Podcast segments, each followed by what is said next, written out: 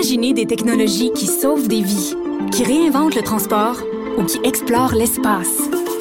L'École de technologie supérieure en conçoit depuis 50 ans. 50 ans. Imaginez la suite. Barry. Un adolescent de 17 ans poignardé. Une autre femme assassinée. Il est visé par des allégations d'inconduite sexuelle. Les formations politiques s'arrachent le vote des familles. Comment faire fructifier votre argent sans risque? Savoir et comprendre les plus récentes nouvelles qui nous touchent. Tout savoir en 24 minutes. En manchette aujourd'hui, agressée par des élèves, une fillette est forcée de changer d'école. Il manque beaucoup plus d'enseignants qu'on s'attendait et le chiffre donne le vertige. Et une Québécoise va passer 22 ans derrière les barreaux aux États-Unis. Tout savoir en 24 minutes. Tout savoir en 24 minutes. Bonjour Jean-François. Bonjour André Sylvain. Bienvenue au Tout savoir au 20, En 24 en 24 minutes. minutes. Merci. Édition du jeudi euh, 17 août. Euh, je veux commencer par une, euh, une nouvelle euh, aujourd'hui euh, qui se passe à Salaberry de Valleyfield, euh, un peu à l'ouest de Montréal. Euh, c'est une euh, c'est- une triste histoire, je trouve, qui soulève quand même pas mal de questions. C'est euh, la mère d'une jeune fille de 7 ans euh, qui, euh, qui refuse, dans le fond, que sa fille change d'école. Et là, je vais t'expliquer un peu le contexte. Le 18 mai dernier, la mère en question, évidemment, tu comprendras qu'on nomme pas ni Ouais. la mère ni, euh, ni la jeune fille. Euh, le 18 mai dernier, la mère a reçu un coup de fil de la direction de l'école primaire Langlois à Salaberry-Valleyfield.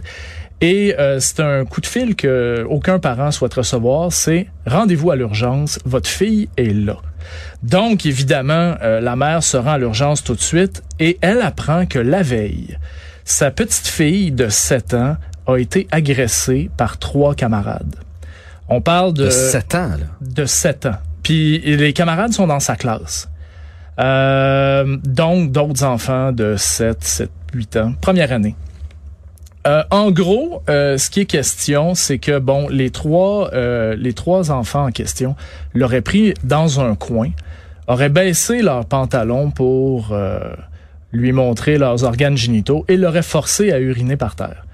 On parle, je pense, de- de- d'humiliation assez claire Ben ici. Euh, le problème, c'est qu'ils sont dans la même classe.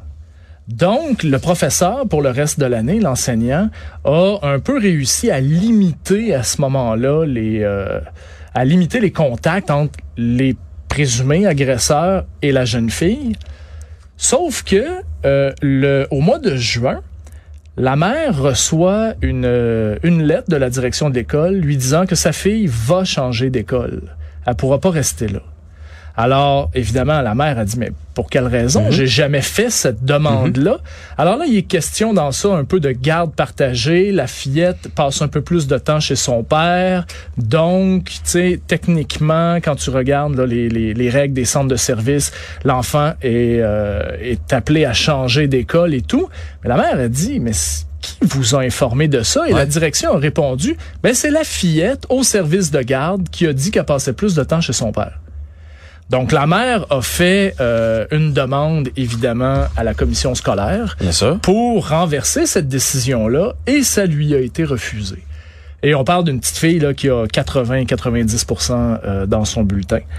Alors, le 11 juillet, la mère a reçu une fin de non-recevoir. Alors là, la question qu'elle pose, c'est est-ce que c'est une façon un peu de balayer le problème sous le tapis? Ben, ça ressemble à ça, là. On va se le dire, mais c'est drôle, j'ai envie de dire, c'est les trois petits garçons qui devraient être, Ouais. à qui on devrait proposer un changement d'école. On devrait imposer, si tu veux, Parce mon que avis, un changement d'école. C'est eux autres le problème. C'est pas, Ouais. c'est pas elle, là. Je dirais, euh, dans tout ce fond-là, là, de déménagement d'école, euh, ok, ça, c'est, c'est pas le fun, puis je comprends que la mère se batte pour ça, mais, mais moi, ce que je retiens, c'est trois jeunes de 7 ans qui ont baissé leurs pantalons. Et moi, à 7 ans, je pensais pas à ça, ces histoires-là, là. Euh, mon zizi, parce que c'est de même que je l'appelais à cet âge-là, je le gardais dans mes pantalons. Je pensais à jouer à balle, au ballon, au mini-hockey. Comment tu peux t'en prendre à une petite fille et t'en prendre de cette façon-là? Tu sais, si, tu m'avais dit il y a une chicane dans la course, ça a fini à coup de poing, ça, ça peut arriver, mais pourquoi les organes sexuels sont mis en cause à 7 ans? Je veux dire, ils sont élevés comment, ces trois petits garçons-là?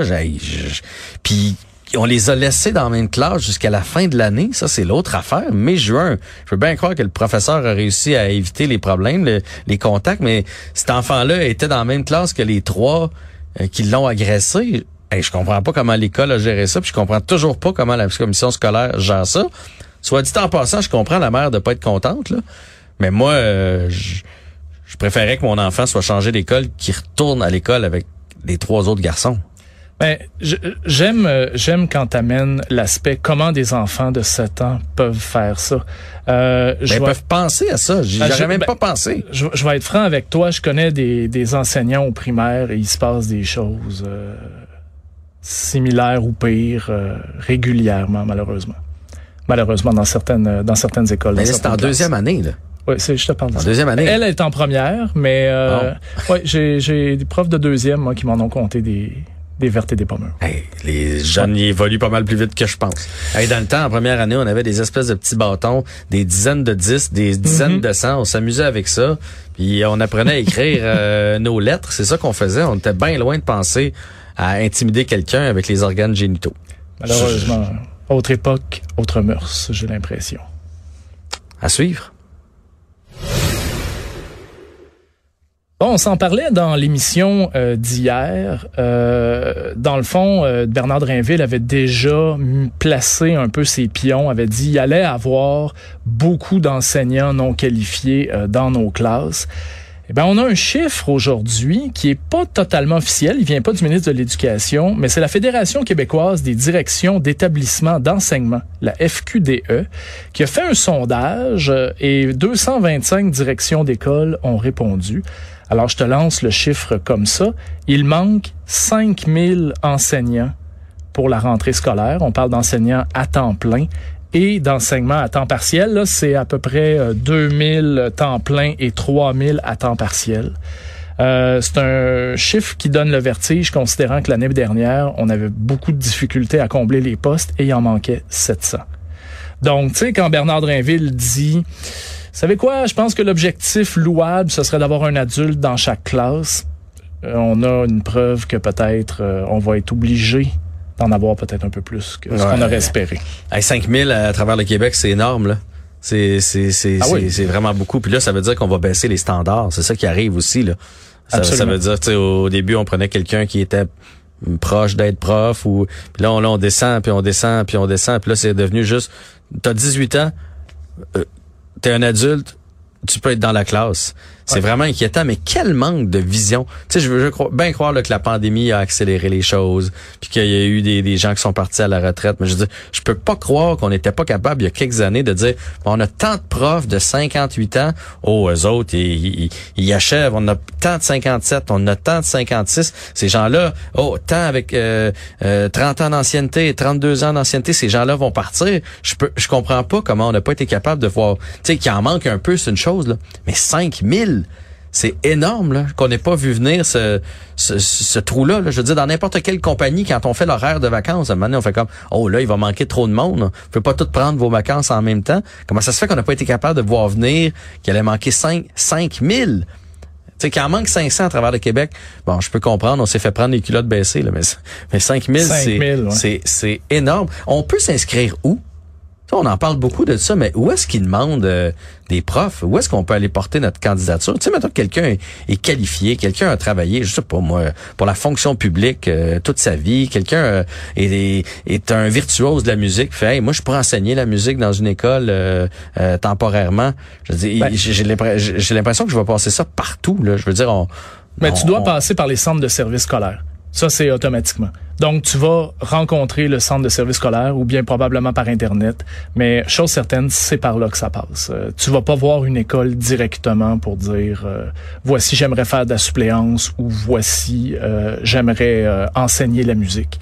Il faut que tu aies euh, faut que tu euh, passes quand même une série là, de, de, de vérifications. J'espère. Série de vérifications auprès du centre de, de scolaires. j'espère qu'elle est stricte, puis pas juste au niveau des compétences, au niveau du du du, du pedigree, hein, parce qu'on veut pas qu'il arrive non plus d'autres problèmes dans, dans les écoles. Là.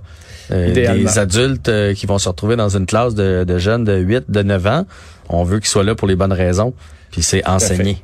Voilà. Tout à fait. Et euh, si tu me le permets, je vais te. Là, on parle évidemment des enseignants directement, mais euh, il manque aussi, euh, il manque aussi pas mal d'autres mondes. Il manque 1600 éducatrices en service de garde, 1440 éducatrices spécialisées, 900 postes de professionnels, psychoéducateurs, orthophonistes et psychologues. 54 postes de direction d'école à temps plein et 56 postes de direction adjointe. Et ça, sont pas comptés dans le 5000. Ils sont pas comptés dans Fait que là, on est proche de 10 000. Là. Tu sais, on fait un chiffre euh, rapide, là, si, euh, si, si je prends tout ce que tu viens de me dire. Ça fait beaucoup de monde. 10 000. 10 000. Est-ce qu'on appelle encore ça un système de santé ou il y a plus de système? Système d'éducation. Système d'éducation, ouais. J'ai l'impression qu'il y a comme juste plus de système. Ouais. Le système est peut-être là, mais il y a personne pour le faire rouler. Pathétique. Savoir et comprendre. Tout savoir en 24 minutes. Jean-François, on parle souvent du registre des loyers, tu sais, pour éviter des hausses fulgurantes. Euh, tu sais, toi, tu viens pour louer un appartement. Si tu sais combien le, le locataire d'avant payait, ça te permet d'avoir une hausse qui est un peu plus raisonnable. Eh bien, il y a un gars de 36 ans, un Québécois, qui milite pour justement euh, l'implantation d'un registre des loyers. Il s'appelle Adam Mongrain. Euh, Adam Mongrain, lui, euh, qui est aussi un entrepreneur, euh, vient un petit peu de se, de se faire bombarder de mauvais commentaires par un groupe de propriétaires qui sont, qui est pas content de son initiative. Alors, euh, il se demandait pourquoi est-ce que son évaluation, il fait beaucoup de, sa compagnie, c'est Les Caleçons Fiers, qui est une compagnie qui a parti avec un ami pendant la pandémie. Les caleçons fiers. Les Caleçons Fiers. OK. Ils vendent des sous-vêtements. OK, je pensais qu'il était en immobilier. Je vois pas, le- je voyais pas le lien entre l'immobilier puis sa compagnie. Non, non, non, absolument pas, Donc, absolument lui, il est pas. dans les sous-vêtements. Oui, ça c'est pour sa compagnie. Il est aussi directeur des dossiers en habitation au sein de l'organisme Vivre en Ville. OK. Donc, ce gars-là, à un moment donné, euh, voit ses évaluations sur son site Internet baisser radicalement. Donc, il comprend pas pourquoi les avis négatifs et les attaques personnelles se multiplient là-dessus. Et il finit par comprendre qu'il y, a un- y a un groupe Facebook qui s'appelle Proprio de Plex sans infiltrer, qui ont lancé une campagne de dénigrement pour l'intimider. Et il invite les membres de ce groupe-là à aller tous mettre des avis sur le compte Google, de préférence 1 sur 5. Alors, il y en a même un, euh, un un, un membre du groupe qui écrit le fondateur du registre des loyers qui tente de castrer vos augmentations de loyers avec sa philosophie communiste. Donc, ils sont un petit peu ligués contre ce, contre ce gars-là pour éviter justement. La bonne nouvelle là-dedans, c'est que il en est quand même sorti un peu gagnant de toute cette controverse-là, M. Mongrain. Il y a beaucoup de gens qui ont pris parti pour lui, évidemment, et qui sont allés euh, redonner, si on veut, des avis euh, très positifs à son entreprise, ce qui a permis un peu de, rétablir les choses. Petite donnée avant de te laisser aller, il y a 30 000 personnes qui ont déjà enregistré leur appartement au registre des loyers créé par son organisme. Euh, je com- moi, je comprends les propriétaires. Euh, je comprends les locataires aussi, mais moi, j'ai des immeubles. Puis euh, on a été chanceux, on a renouvelé juste avant euh, que les taux se mettent à monter. Mais tôt ou tard, on va devoir repasser à la banque. Puis on commence à, voir venir ça, puis de dire, eh boy, on aurait dû prendre sur 10 ans notre- notre- notre terme. Malheureusement, ça n'a pas été le cas. Fait qu'imaginez que vous avez un, un bloc, un triplex qui vaut 750 000. Euh, pardon. Puis là, vous avez financé, je sais pas, vous avez mis 150 000 et vous avez financé à 600 000. Fait que la hausse entre euh, du euh, 2,5% puis du 7 elle va être énorme. Là. Fait que t'as pas le choix d'augmenter les, loyers. Fait que je veux juste que les gens comprennent quand même ça. Les, propriétaires font pas ça pour se dire, je vais prendre mes locataires à la gorge. Là. Le, le but, c'est pas de saigner tout le monde. Puis moi, je trouve ça déplorable présentement, la pénurie de logements. Puis que je lisais aujourd'hui que les étudiants sont rendus quatre là, dans des deux et demi pour réussir à payer. C'est, pas, où il y en a, le probablement des propriétaires véreux, mais le but généralement c'est pas ça. Tu veux que ça se paye tout seul, tu veux pas avoir de, de problème, tu veux des bons locataires, puis tu veux qu'ils soient heureux du prix payé, qu'ils entretiennent bien leur, leur logement, puis toi tu veux que ça se paye. Mais c'est sûr qu'à partir du moment où je sais pas moi, ton hypothèque pour ton ton triplex euh, passe de 1500 euh, dollars par euh, par mois à 2250 dollars par mois, mais le propriétaire, il a, a pas même un choix de prendre ça puis de le de, de, de, refiler à ses, à ses locataires, tu sais, avec avec des hausses de prix. Fait que je veux juste que les gens comprennent bien que la majorité des, des propriétaires, c'est pas pour euh, saigner à blanc euh, leur leur leurs locataires. C'est, c'est juste que nous, on reçoit une facture plus élevée. Euh, dites-vous que quand on refait la toiture, quand on refait euh, votre air climatisé pète ou peu importe ce qu'on va faire ou l'entretien euh, paysager, tout le monde a augmenté ses prix. Fait que évidemment que le propriétaire, euh, parce que généralement un bloc, là, je sais pas si vous savez, là, mais un bloc, tu te mets pas riche avec ça. Tu te mets riche sur le long terme parce que ça se paye comme votre maison. Mais si tu as un triplex, là, pensez pas que tu sors 100 000 par année là, avec ton triplex. Là. T'en as juste assez pour couvrir tes dépenses. T'espères qu'il n'y ait pas trop rien qui pète. Puis là, tu continues, puis tu continues. Puis c'est comme ça que, que tu finis par faire de l'argent. Fait que ça, c'est le point numéro un. Le point numéro deux, euh, il faut jamais se servir des médias sociaux. Il faut jamais se mettre en gang pour aller nuire à la compagnie. Tu sais, lui, il fait ça euh, avec sa main gauche, puis sa compagnie avec sa main droite. C'est pas correct, tu sais, de, de, de, de, prendre à partie sa compagnie parce que lui milite pour quelque chose. Il faut euh, continuer d'avoir le droit de réfléchir, de penser dans cette société-là. Il faut, lui, il, il prône son point, prôner le vote. Tu sais, ça veut pas dire d'aller nuire à sa business. Imaginez si lui allait nuire à la vote. Là, tu sais, ça, c'est pas quelque chose qui se fait alors tant mieux si en bout de ligne, ça, ça a tourné de son côté. Économie. Bon, bonne nouvelle du côté de Bécancourt. Il va y avoir une nouvelle usine euh, de matériaux de batterie. Euh, c'est la compagnie Ford qui va construire ça avec des entreprises coréennes, EcoPro BM et SK On. On parle quand même euh, d'une bonne contribution, je dirais, de Québec et d'Ottawa pour euh, construire cette usine-là. 644 millions de dollars. Euh, L'usine devrait être opérationnelle en 2026 et on parle quand même de 345 emplois. Bon, si on fait le calcul un peu rapide, euh, c'est à peu près 2 millions de dollars euh, par emploi euh, que, qui va être euh, qui va être dépensé par Québec, investi, je devrais dire, excuse-moi, par Québec et Ottawa. Là où moi j'ai un petit peu plus grincé des dents, tu le sais maintenant, je grince des dents des fois en lisant les nouvelles. Ouais. Pas juste dans la nuit, toi. Non, pas juste dans la nuit. Ça va te prendre une plaque occlusale, mais euh, pour lire les nouvelles aussi. Ça risque de, Faudrait, ça risque d'être porteur un peu. L'aide de Québec euh, est sous forme de prêts sans intérêt, dont une partie qui est quand même 194 millions de dollars, qui est composé de prêts pardonnables, donc non remboursables. Mhm. J'ai toujours un peu, moi, de difficulté avec des, des prêts comme ça. On investit dans des compagnies qui sont quand même multimillionnaires ou sinon milliardaires, comme Ford, euh, où on leur donne de l'argent finalement pour qu'ils viennent s'implanter. Il reste que bon, ça va être une excellente nouvelle là, pour les 340 employés euh, qui vont qui vont pouvoir bénéficier de, de ce de ce travail d'un travail dans cette usine là. Et puis euh, bon, disons que ça s'inscrit évidemment là dans la transition énergétique. Je te je te rappelle que l'Ontario a eu la dernière usine de Volkswagen et peut-être que Québec voulait avoir un petit peu sa revanche là-dedans.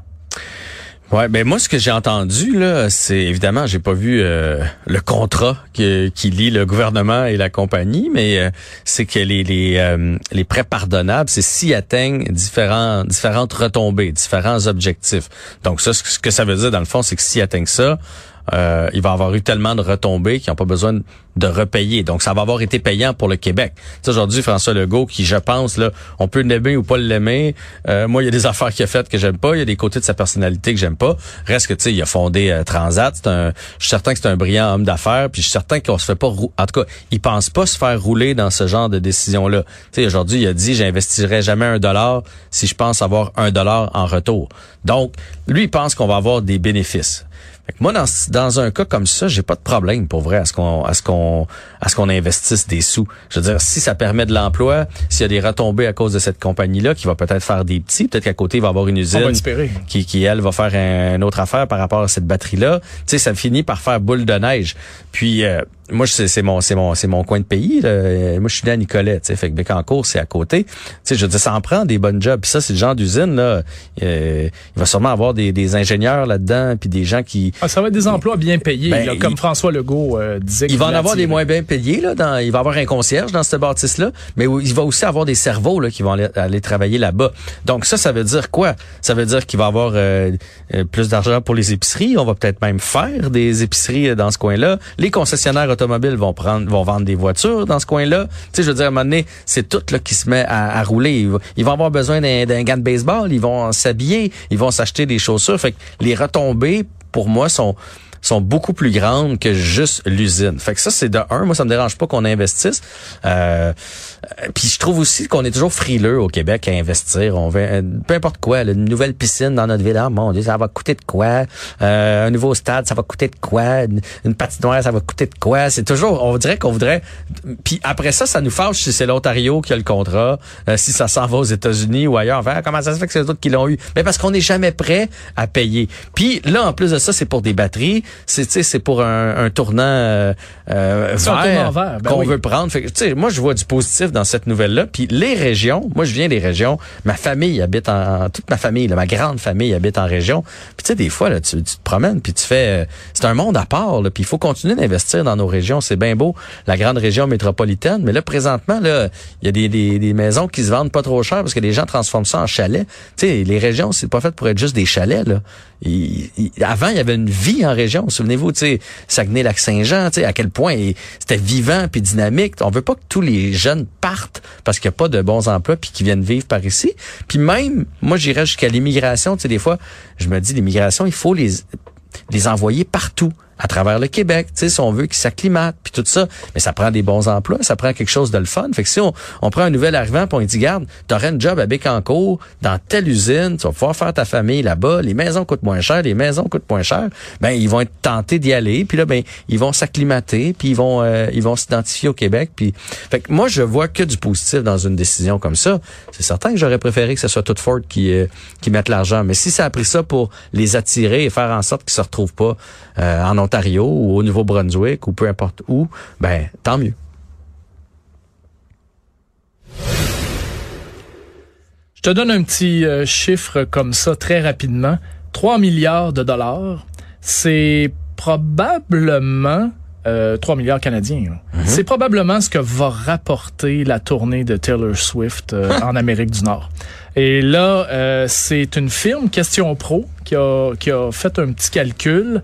Euh, elle a considéré le prix moyen d'un billet, qui avait à peu près 72 000 personnes par concert. Elle a multiplié ça et elle est arrivée au chiffre de, ben, elle, c'est 2,2 milliards de dollars américains, donc à peu près 3 milliards de dollars. Juste pour te dire que euh, la tournée la plus lucrative de l'histoire, c'était Elton John entre 2018 et 2023, qui avait rapporté plus de 800 millions de dollars. donc, euh, je pense qu'on comprend pourquoi Taylor Swift a rajouté des dates au Canada. Mais c'est quand même fou l'engouement pour Taylor Swift. Là. Je veux dire, on, la connaît tous, on l'apprécie, mais nomme-moi cinq tonnes de Taylor Swift. Là. Ben moi non, mais je peux te dire qu'il y en a ici il qui sont ici, capables de te nommer des albums c'est pas. Elvis non plus. là. Tu, sais, je- tu, tu comprends? peut-être la Elvis de sa génération. Peut-être. Mais euh, ben, bref, c'est toute une tournée. Puis là, on comprend pourquoi elle est si généreuse, parce qu'elle a redonné de l'argent à gauche puis à droite dans différentes fondations. Euh, entre autres aussi à toute son équipe. Hein. Je pense qu'ils ont eu des bonnies genre de 100 000 dollars chacun, là, quelque chose comme ça. Là. Ça, ça a passé récemment, là, comme quoi, je, là, je dis 100 000, mais en tout cas, c'est un gros montant d'argent en bonnie. C'est sûr qu'avec une tournée qui rapporte 3 milliards de dollars, Tu peux t'en permettre? je pense que oui. T'es à l'abri du besoin. on devrait être correct. On devrait être correct. Le monde. Je voudrais te parler euh, de tennis très rapidement. Tournoi de tennis de Cincinnati. Alors, il s'est passé un truc que j'ai trouvé particulièrement drôle. Stéphanos Tsitsipas. Premièrement, ça me permet de prononcer son nom. Stéphano nom. Tsitsipas. Il n'y a pas de S. euh, Ah, Stéphanos. Merci, merci de me reprendre. Alors, il est quand même numéro 4 mondial. Ouais, ben oui. Il est en plein match Et là, il se met à faire toutes sortes de mouvements avec sa raquette, comme s'il chassait euh, une abeille. Et là, il se rend compte, puis à chaque fois qu'il lance la balle, il y a comme une abeille qui lui tourne autour de la tête. Et à un moment donné, il se rend compte que c'est une spectatrice en arrière, qu'à chaque fois qu'il lance la balle dans les airs pour servir, elle fait un bruit d'abeille pour le déconcentrer. En faisant bzzz. Oui. Ben Exactement, exactement.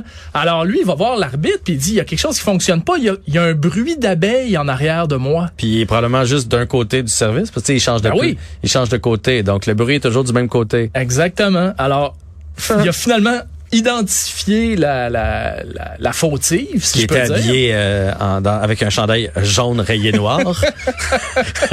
Plus facile à identifier. Ouais. Ça là, je m'y attendais pas, mais c'est-